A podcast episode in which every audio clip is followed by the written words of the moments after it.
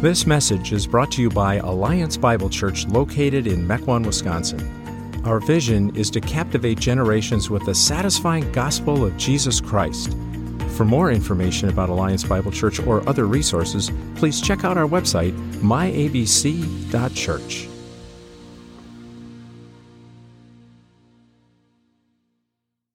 Last week, we considered the overwhelming historical evidence for the existence of Jesus. The reality of Jesus being a living, breathing being is not just documented in the Bible. It's documented in non Christian ancient sources. So the existence of Jesus is not just a Bible thing, it's a world history thing. Now, once we establish the fact of Jesus' existence, it forces our hand. It forces your hand, it forces my hand. We have to spend time and energy trying to figure out what kind of existence Jesus had. Now, we're going to be using the primary source documents to determine that. The Bible, the Gospels in particular. The fact of the matter is, there is more literary evidence for the life, death, and resurrection of Jesus Christ than there is for Julius Caesar's invasion of Gaul a historical event I was taught over and over again in school as bedrock fact. The reliability of the New Testament documents are more well attested than any other document of the ancient period. Now, specifically, we're going to use the primary source document of Luke to meet the real Jesus. Last week, we looked at Luke's preface, the introduction. It's his way of giving us the purpose for which he's written this document. And he tells us that he's written it for a, a, gentleman by the name of Theophilus, likely someone who was curious about Jesus, maybe new to the faith, maybe some dots that weren't connecting for him. And so Luke tells us that he has carefully investigated everything through eyewitness accounts and documented it in this piece of literature so that Theophilus and all those of us who read it will know the certainty of the things it talks about. Now, we're going to be picking up Luke's biography of Jesus' life when Jesus announces publicly his mission statement. First statements, first public statements are often weighted with importance. This is the first public statement Jesus makes that pertains to why he's come. So we're going to pick it up in Luke's Gospel, chapter 4, and I'm going to read verses 14 through 30. Jesus returned to Galilee in the power of the Spirit, and news about him spread through the whole countryside. He was teaching in their synagogues, and everyone praised him. He went to Nazareth, where he had been brought up, and on the Sabbath day he went into the synagogue as was his custom. He stood up to read, and the scroll of the prophet Isaiah was handed to him. Unrolling it, he found the place where it is written, The Spirit of the Lord is on me, because he has anointed me to proclaim good news to the poor. He has sent me to proclaim freedom for the prisoners and recovery of sight for the blind, to set the oppressed free, to proclaim the year of the Lord's favor. Then he rolled up the scroll, gave it back to the attendant, and sat down. The eyes of everyone in the synagogue were fastened on him. He began by saying to them, Today this scripture is fulfilled in your hearing. All spoke well of him and were amazed at the gracious words that came from his lips. Isn't this Joseph's son? They asked. Jesus said to them, Surely you will quote this proverb to me Physician, heal yourself. And you will tell me, Do here in your hometown what we have heard that you did in Capernaum. Truly I tell you, he continued, no prophet is accepted in his hometown. I assure you that there were many widows in Israel in Elijah's time when the sky was shut for three and a half years and there was a severe famine throughout the land. Yet Elijah was not sent to any of them, but to a widow in Zarephath in the region of Sidon. And there were many in Israel with leprosy in the time of Elisha, the prophet. Yet not one of them was cleansed, only Naaman, the Syrian. All the people in the synagogue were furious when they heard this. They got up drove him out of town, and took him to the brow of the hill on which the town was built in order to throw him off the cliff. But he walked right through the crowd and went on his way. Jesus' mission statement. That's what this passage is about. That's what the story is about. What he's come to do. We're going to look at it. what he came to do, who he came to reach, and how he would be received. What he came to do, who he came to reach, and how he would be received. Number one, what he came to do. Why did Jesus come? Well, we can look at all the action verbs in Jesus' statement. There's a list of them. He said, here's why I've come, to proclaim good news to the poor, proclaim freedom for the prisoners, set the oppressed free, proclaim the year of the Lord's favor. So it's three proclaims and one set free. And of those three proclaims, two are identical, meaning to preach, and the third is to evangelize. Jesus came as a preacher and evangelizer. Jesus came as an evangelizer. He came to persuade people to follow him. I don't care what your religious background is or isn't. Jesus wants you to be a devoted follower of him.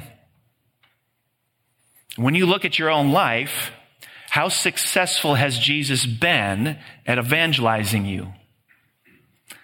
Has he successfully persuaded you to follow him? So if we're truly going to meet the real Jesus, not the inaccurate replicas that we see in Renaissance art or television preachers or popular culture references, if we're going to meet the real Jesus, the one documented in the primary source documents, we're going to have to pay close attention to his words.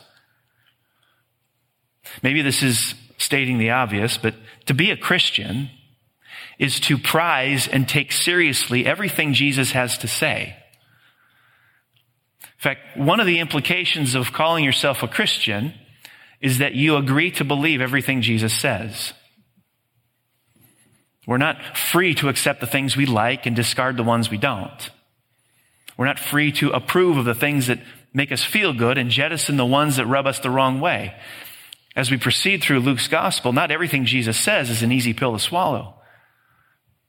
Now, this doesn't mean that Jesus was just a great preacher or a great teacher, because the substance of his words won't allow for that restriction. His teaching and preaching are the focal point of his ministry, but there is a thread in his teaching and preaching that indicates he's come, he's come to do something much more than teach and preach. Now, what about this freedom for sinners and set the oppressed free comment? I find it interesting because there is no record of Jesus setting literal prisoners free. None.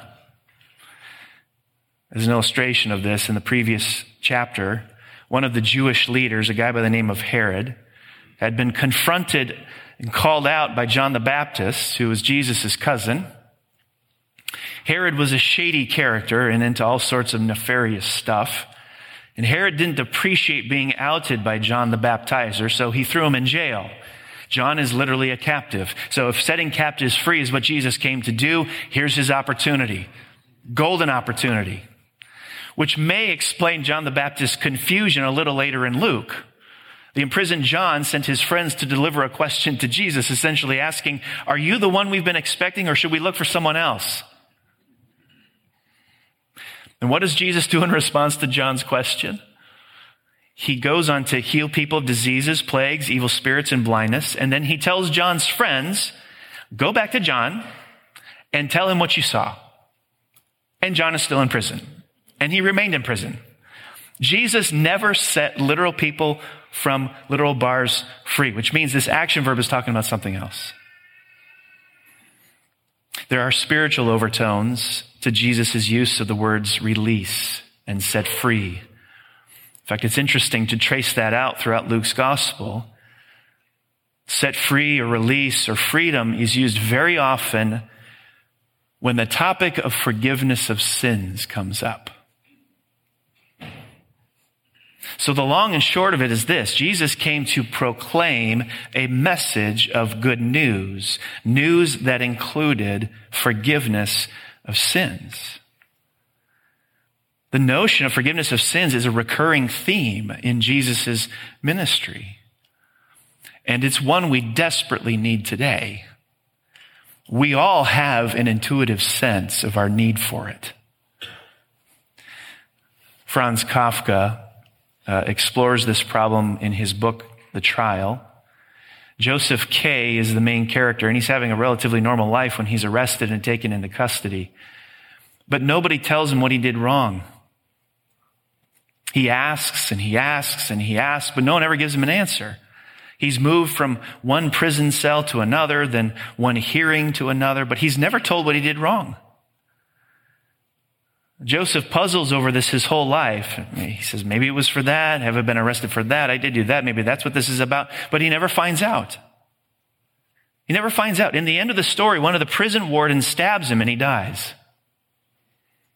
In one of his diaries, Kafka says something that may have been, that may indicate the theme of his book. He said this, the state in which we find ourselves is sinful, quite independent of guilt. In other words, he's saying that we have this eerie feeling that there's something wrong with us. We all have an inescapable sense that if we were to be examined, we would be rejected. But we try to deny it. The book, the story is illustrating our need for forgiveness. Every one of us here intuitively knows our need for forgiveness. We try to work it off, work it off by attending church or volunteering at a local nonprofit or doing our best to be kind to people. And we think, well, if at the end of my life the good outweighs the bad, then I will have earned my forgiveness. But that badly misses the point of forgiveness. Because in the middle of this word is a clue as to what it is and how it's obtained. It's the word give. And we'll come back to that shortly. Jesus came to announce good news. News that he declares to be good. News associated, inextricably linked with the forgiveness of sins. Second, who he came to reach Jesus says he came to proclaim good news to the poor. Now, there's no question Jesus came to proclaim the message of salvation to the materially poor. That can be noted by simple observation. Jesus often ministered to the materially poor. In pastoral ministry, I've often observed the fact that material hardship often makes people more receptive to the gospel. Affluence can camouflage our need for Jesus. There's a reason Jesus says, blessed are the poor instead of blessed are the rich. The poor are often more apt to see their need than the rich. But the word poor does not have an economic overtone exclusively. It refers to all those who are open and sensitive to the Lord. In fact, in the four Gospels, Matthew, Mark, Luke, and John, the term poor is often used to convey spiritual receptivity the people Jesus came to reach are those who are consciously aware of their spiritual bankruptcy.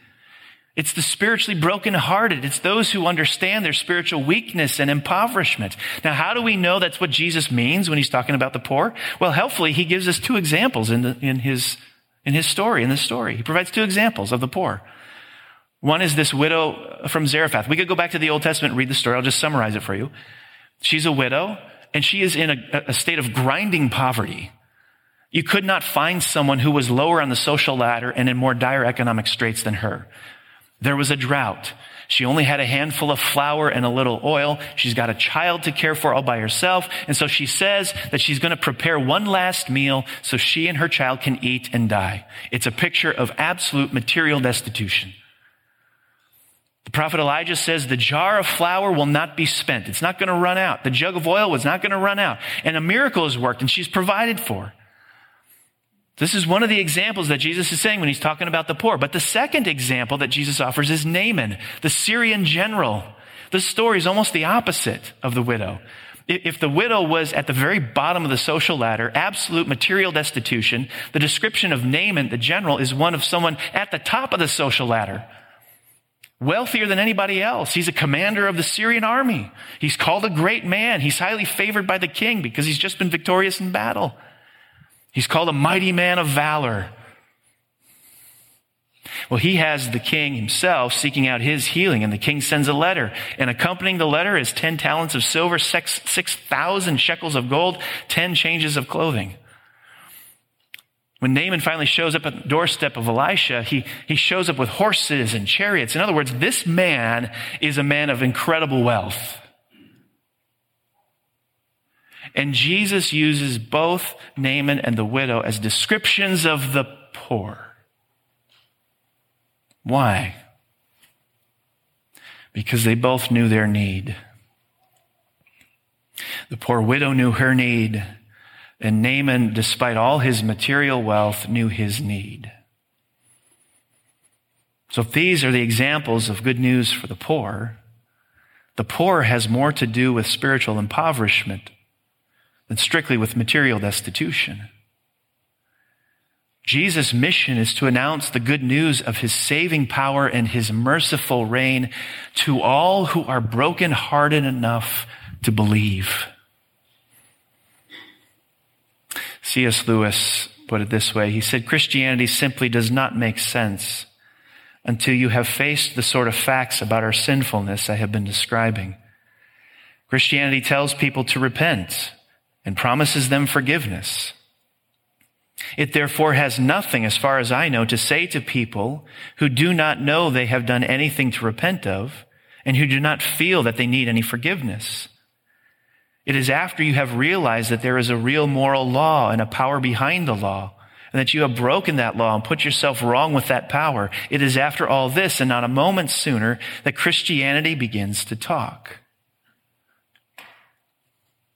Neil Shenvi put it this way. He said, until our sin becomes an unavoidable existential reality in our lives, we will see Christianity as, at best, a harmless social pastime. Now, here's the kicker about Jesus' reference to the widow and Naaman. Both were religious outsiders. They weren't church people. Jesus characterized the primary targets of his ministry not in terms of religious background, but existential need.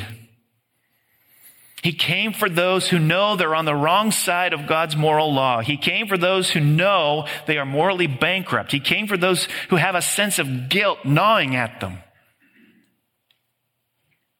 Here's the long and short of it. Let me sum it up for you. If you are a righteous person who has no sense of guilt because you have your act together, Jesus has not come for you. But if you are acutely aware of your unrighteousness and your need for forgiveness, you are precisely the person Jesus has come for, regardless of your past. A somewhat tragic story of Michael Richards illustrates this point. Most people know Richards as Kramer from the television sitcom Seinfeld. A brilliant physical comic, Richards returned to comedy clubs after Seinfeld's eight year television run had ended. And he probably would have found immense success in the stand up world given his level of fame. But one fateful night, he responded to an African American man in the crowd with a slew of ethnic slurs. And an arsenal of cell phone cameras caught it, and the video went viral. Richards' racism destroyed his career, and it harmed him far beyond the stage. He made several appearances on late night television shows apologizing profusely, but the sincerity of his contrition never opened up doors for more comedy gigs. And as best I can tell, he still has not found absolution.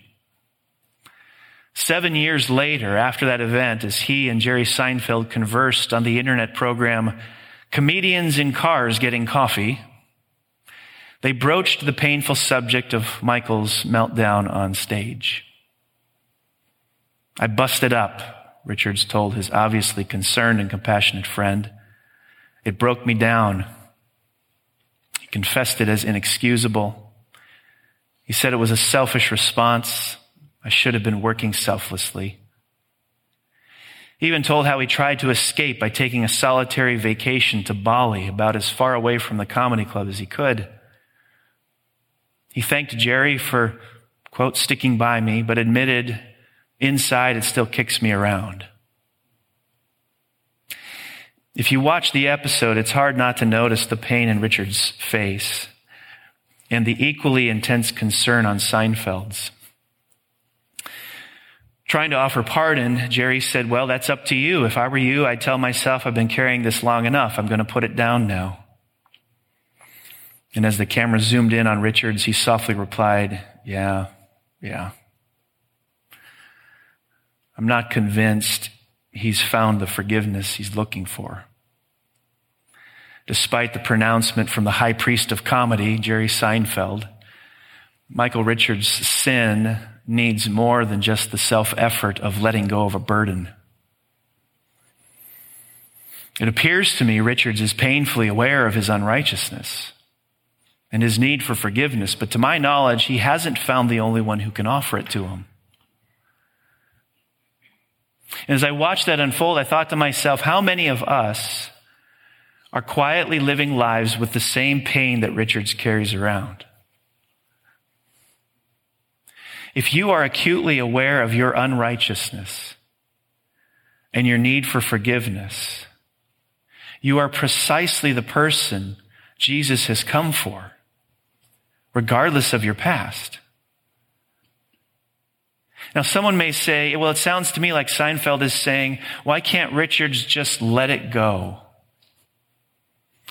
Sin doesn't work like that. Kafka has it right.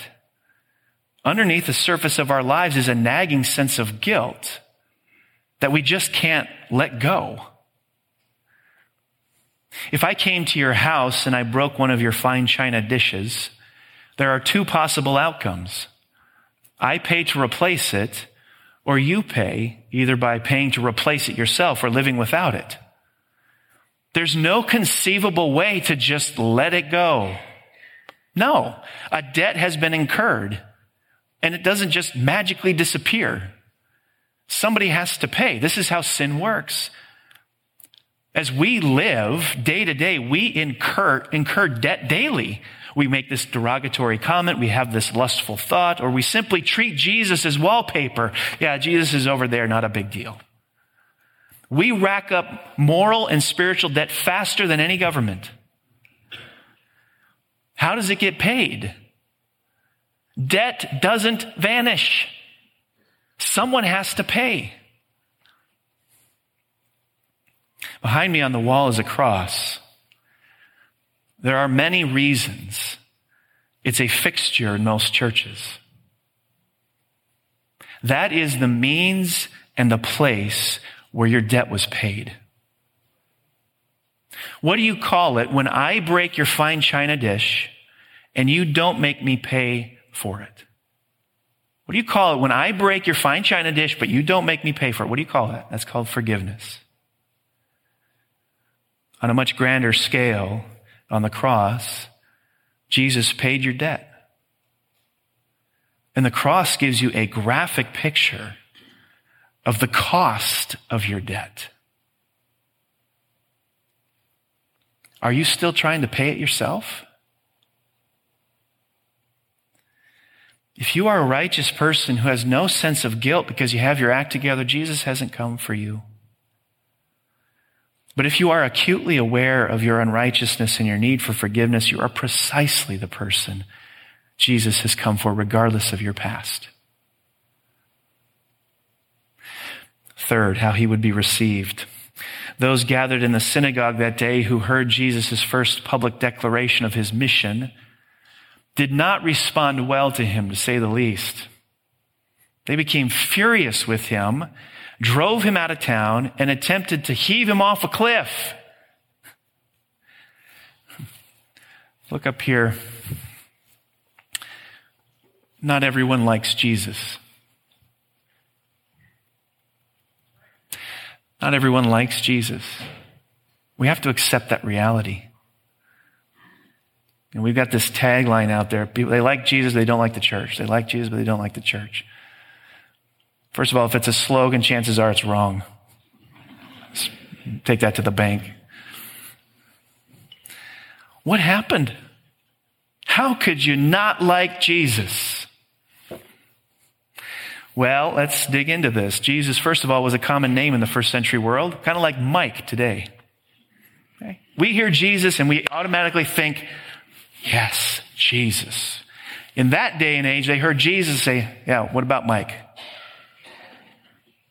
So in his cultural context, there's nothing extraordinary about his name. Additionally, he was from Nazareth, a little town of 500 people, 25 miles southwest of Capernaum. It's his hometown. So this man with a very common name, who grew up in Nowheresville, where everyone knows your name, is the one who just read from the Old Testament, from the Bible, and declared the passage he read is about him. Now, they may recognize some admirable aspects to him. Perhaps they appreciate his wisdom. They recognize he's done some mighty things. But what they can't figure out is how this man, this Jesus from this small town could speak like he did. So they ask a question. Isn't this Joseph's son? Now, Jesus' antagonistic response in verses 23 and 24 indicates that that question was defamatory. In their eyes, Jesus has presumed too much about himself. He's not staying in his lane. He is flaunting without warrant. There is an air about him that Jesus needs to be put in his place. Isn't this Joseph's son? It was intended to disparage, not celebrate him. Think about it. He grew up among them. He pounded nails for them. He ate meals with them. He attended synagogue with them. He looked just like one of them. That he could ultimately be something beyond any of them was unacceptable. They were simply too familiar with Jesus to be impressed with him. This is Mary's son, a carpenter, a boy who grew up with us, Joseph's son. And what do we say today? Familiarity breeds contempt. Well, maybe we could tweak it. We could say familiarity breeds unbelief. As a thought experiment, think about allergy shots. Some of you know those well. You're allergic to something. Allergist says, come on in, we'll test you. And you find out what are you allergic to? You're allergic to everything. Everything. And so the theory is, you know, give you a shot of the stuff you're allergic to so that when you encounter it in the world, the real world, the real thing itself, it doesn't bother you anymore. Isn't that a danger many of us have with Jesus? Just enough Jesus to be inoculated against the real thing. Just enough church, just enough songs, just enough Christian music on the radio, just enough conferences, just enough Christian books. Some of us are so familiar with Jesus, we're no longer impressed by him.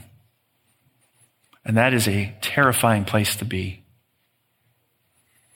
There are many people in this country, maybe even some here this morning, who confess faith in Christ and you go to church, but there's nothing going on in you spiritually. Might you be like the people of Nazareth? Oh, sure, you appreciate the show he puts on. You recognize some special things about him. You admire his aptitude and character. And if Jesus can be useful for solving a few problems, great, wonderful. But are you acutely aware of your unrighteousness and your need for forgiveness?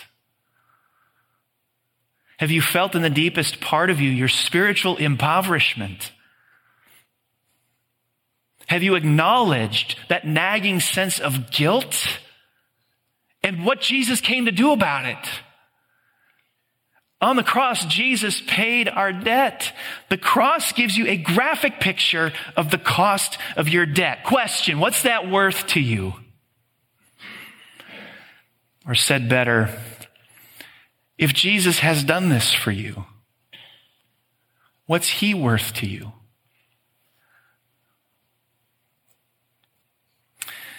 Tim Keller put it this way. He said, when a great big truck goes over a tiny little bridge, sometimes there's a bridge quake. When a big man goes onto thin ice, there's an ice quake.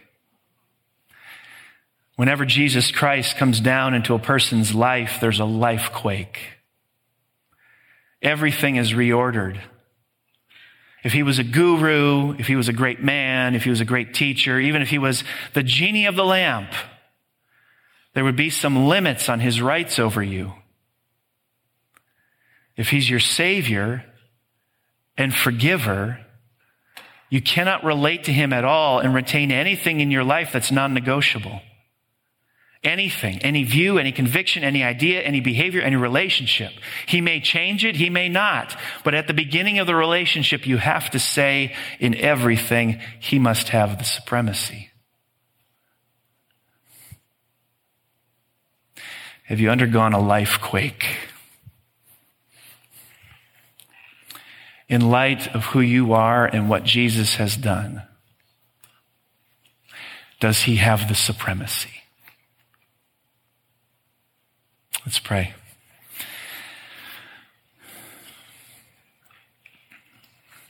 Lord, sometimes it can be difficult for us to convince ourselves we're that needy, that we're that broken. The person here who may not see that, may not sense that, may say to themselves, I'm not all that bad in comparison to other people. I'm not all that bad. God, I pray that you would show them that the comparison is not run horizontally. We don't measure ourselves against one another. We have to measure ourselves against the only God, the Creator, the Redeemer. And when that's the comparison, we realize how far short we fall. But we thank you, God, that you have not left us in this state of dirt and unrighteousness and sinfulness. That at the outset of your son's mission in the world, he declared, I have come to deal with that. I have come to set people free from their unrighteousness. I have come for people who acknowledge their need for me, regardless of their past. That's who I've come for. So, Lord, as we ponder that, I pray that you'd melt our hearts before you. Where Jesus has been demoted, I pray that he would once again be placed on the throne of our lives. Where in all things, in what we think and what we say and what we do, that he would have the supremacy. We ask this to the glory of Jesus' name. Amen.